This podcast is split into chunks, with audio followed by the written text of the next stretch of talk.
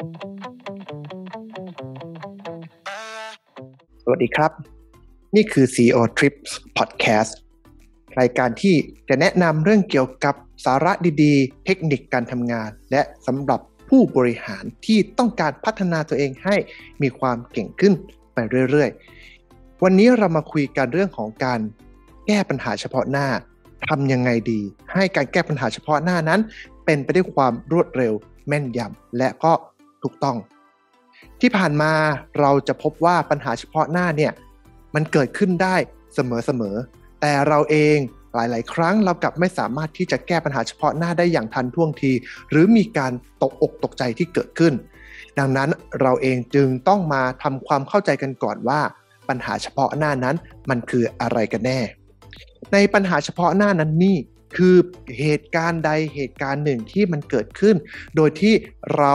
ไม่ได้คาดการเอาไว้ หรือเราไม่สามารถที่จะคาดการได้ว่ามันจะเป็นแบบนี้ ไม่สามารถที่จะบอกได้ว่าปัญหาเฉพาะหน้านั้นจะเกิดขึ้นได้เมื่อไหร่ ที่สำคัญคือมันจะต้องมีความเสียหายที่เกิดขึ้น ไม่ฉะนั้นแล้วมันจะไม่ได้เป็นปัญหา และบ่อยๆ ครั้งปัญหาเฉพาะหน้าเป็นเรื่องเร่งด่วนที่ต้องการการตัดสินใจ เพราะฉะนั้นเนี่ยการที่เราจะต้องการแก้ปัญหาเฉพาะหน้าได้นั้น เราจะต้องมีทักษะบางประการที่เกิดขึ้น แต่ก่อนอื่นเลยเรามาทำความเข้าใจกันก่อนว่า เวลาที่เกิดปัญหาเฉพาะหน้าที่เกิดขึ้นนั้น เราจะต้องทำอะไรบ้าง และมันมีอะไรเกิดขึ้นบ้าง เวลาที่เรามีปัญหาเฉพาะหน้านั้นเนี่ย มันก็จะเป็นเหตุการณ์ใดเหตุการณ์หนึ่งที่เกิดขึ้น แต่อย่างไรก็แล้วแต่มันจะมาพร้อมกับความรู้สึก และเราขาดข้อมูล จึงทำให้รู้สึกว่าปัญหานั้นเป็นปัญหาที่มีความยากลำบากในการแก้ปัญหา โดยเฉพาะอย่างยิ่งคนไหนที่ควบคุมความรู้สึกของตัวเองได้ ไม่คงที่ไม่นิ่ง ไม่คงเส้นคงวาแล้ว จะทำให้ปัญหาเฉพาะหน้านั้นมีความใหญ่โตเพิ่มขึ้นมาก ๆเข้า ดังนั้นเนี่ยคนที่กันมีความสามารถในการแก้ปัญหาเฉพาะหน้าที่เก่ง จึงจำเป็นอย่างยิ่งที่จะต้องสามารถควบคุมสติและ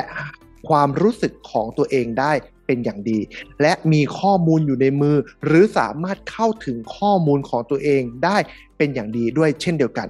เมื่อเรามี2สสิ่งนี้แล้วจะทำให้ปัญหาเฉพาะหน้านั้น เป็นปัญหาเฉพาะที่อยู่บนเหตุการณ์ และเราสามารถที่จะเริ่มแก้ไขปัญหาเฉพาะหน้านั้น ได้อย่างดีมากยิ่งขึ้น ดังนั้นนี่การแก้ปัญหาเฉพาะหน้ามันจึงเป็นทักษะที่เราต้องทำการฝึกฝนบ่อยๆ ฝึกฝนเพื่อให้เกิดความชำนาญในการแก้ปัญหาเฉพาะหน้า ฝึกฝนเพื่อให้เราสามารถที่จะ ใช้สมองสติ สมาธิและปัญญาของเรานั้น ในการแก้ไขปัญหาเฉพาะหน้าได้อย่างรวดเร็ว ตัดสินใจได้อย่างแม่นยำนั่นเอง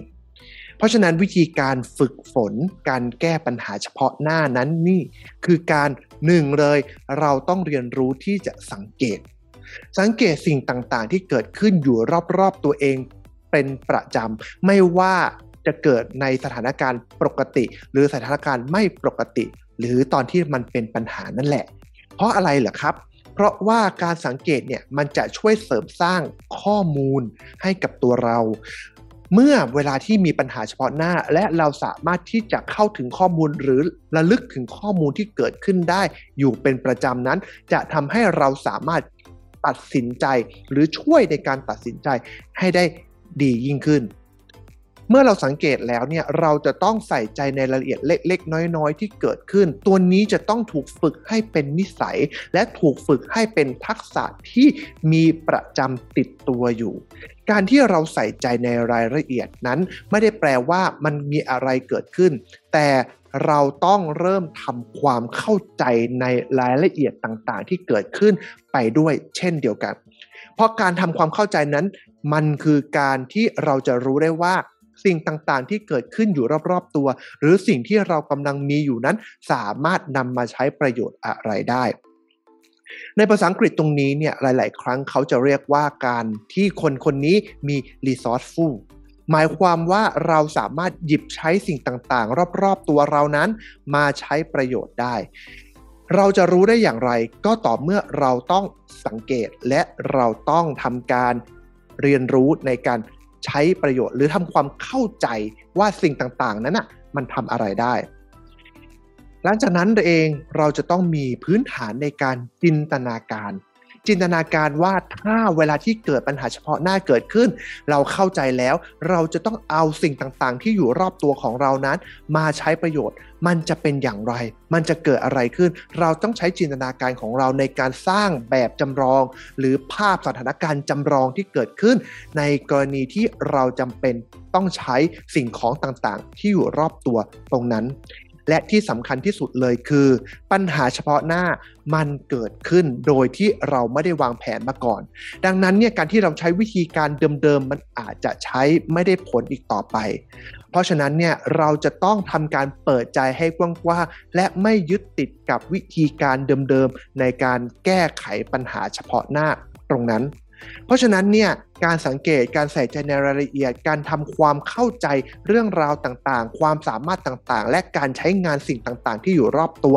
มันจึงเป็นพื้นฐาน บวกกับเราเอาไปใช้ในการจินตนาการ แล้วก็เปิดออกไป เปิดใจออกไปให้กว้างๆ ไม่ยึดติดกับวิธีการเดิมๆ ก็จะช่วยทำให้เราสามารถที่จะแก้ไขปัญหาเฉพาะหน้าได้อย่างดีมากยิ่งขึ้น แต่อย่างไรก็แล้วแต่สิ่งที่เราไม่ควรทำในการแก้ไขปัญหาเฉพาะหน้าเลยก็คือ 1. หาคนผิด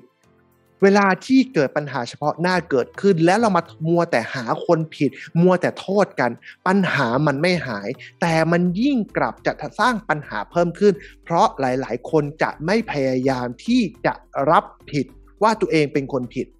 ดังนั้นนักแก้ปัญหาที่ดีสิ่งแรกคือแก้ปัญหาให้จบเสียก่อน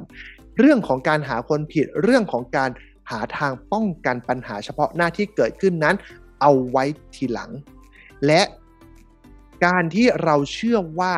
ถ้าเราพยายามบางอย่างให้เพิ่มขึ้นไปอีก เราจะคิดว่าปัญหานี้มันจะหายไป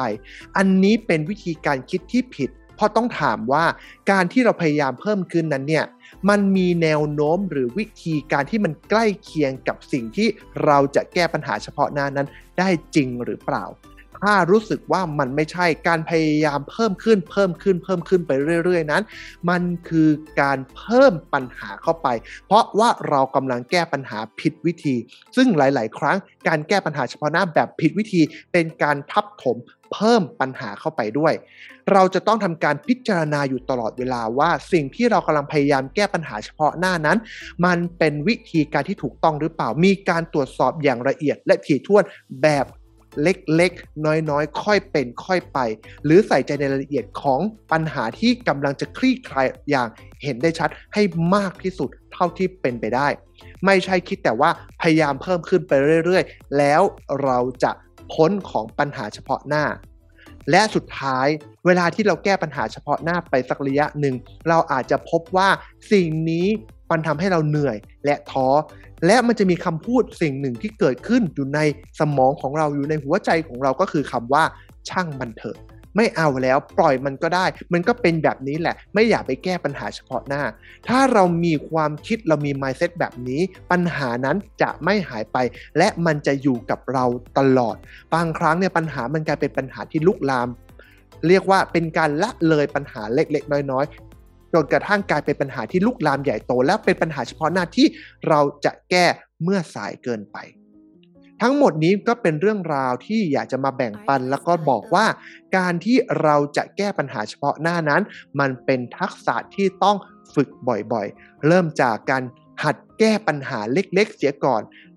ไม่มีใครหรอกที่จะสามารถแก้ปัญหาใหญ่ ๆ ได้ โดยที่ไม่ได้ฝึกการแก้ปัญหาเล็ก ๆ ถ้าเราเรียนรู้ที่จะแก้ปัญหาเล็ก ๆ ในทุกวันทุกวันทุกวัน เวลาที่เราเจอปัญหาที่ใหญ่ขึ้น เราก็จะมีความสามารถเพิ่มขึ้นในการแก้ปัญหาเฉพาะหน้าตรงนั้น และที่สำคัญคือ อย่าคิดว่าปัญหาแก้ไม่ได้ ถ้าเรายังไม่ได้พยายามจนถึงที่สุดของที่สุดและที่สุด ตราบใดก็แล้วแต่ที่เราเชื่อว่าปัญหานี้มันแก้ได้ เราก็จะแก้ได้ แต่หลาย ๆ ครั้งเราเป็นคนบอกเองว่าปัญหานี้มันแก้ไม่ได้ และเราก็เลิกแก้ไขในที่สุด นี่คือเรื่องราวที่อยากจะบอกเล่า และฝากติดตามกับพอดแคสต์ CEO Tips ถ้าเกิดชอบ ถ้าเกิดใช่ช่วยกดไลค์ Subscribe ให้ด้วย แล้วพบกันใหม่ใน EP หน้า สวัสดีครับ บ๊ายบาย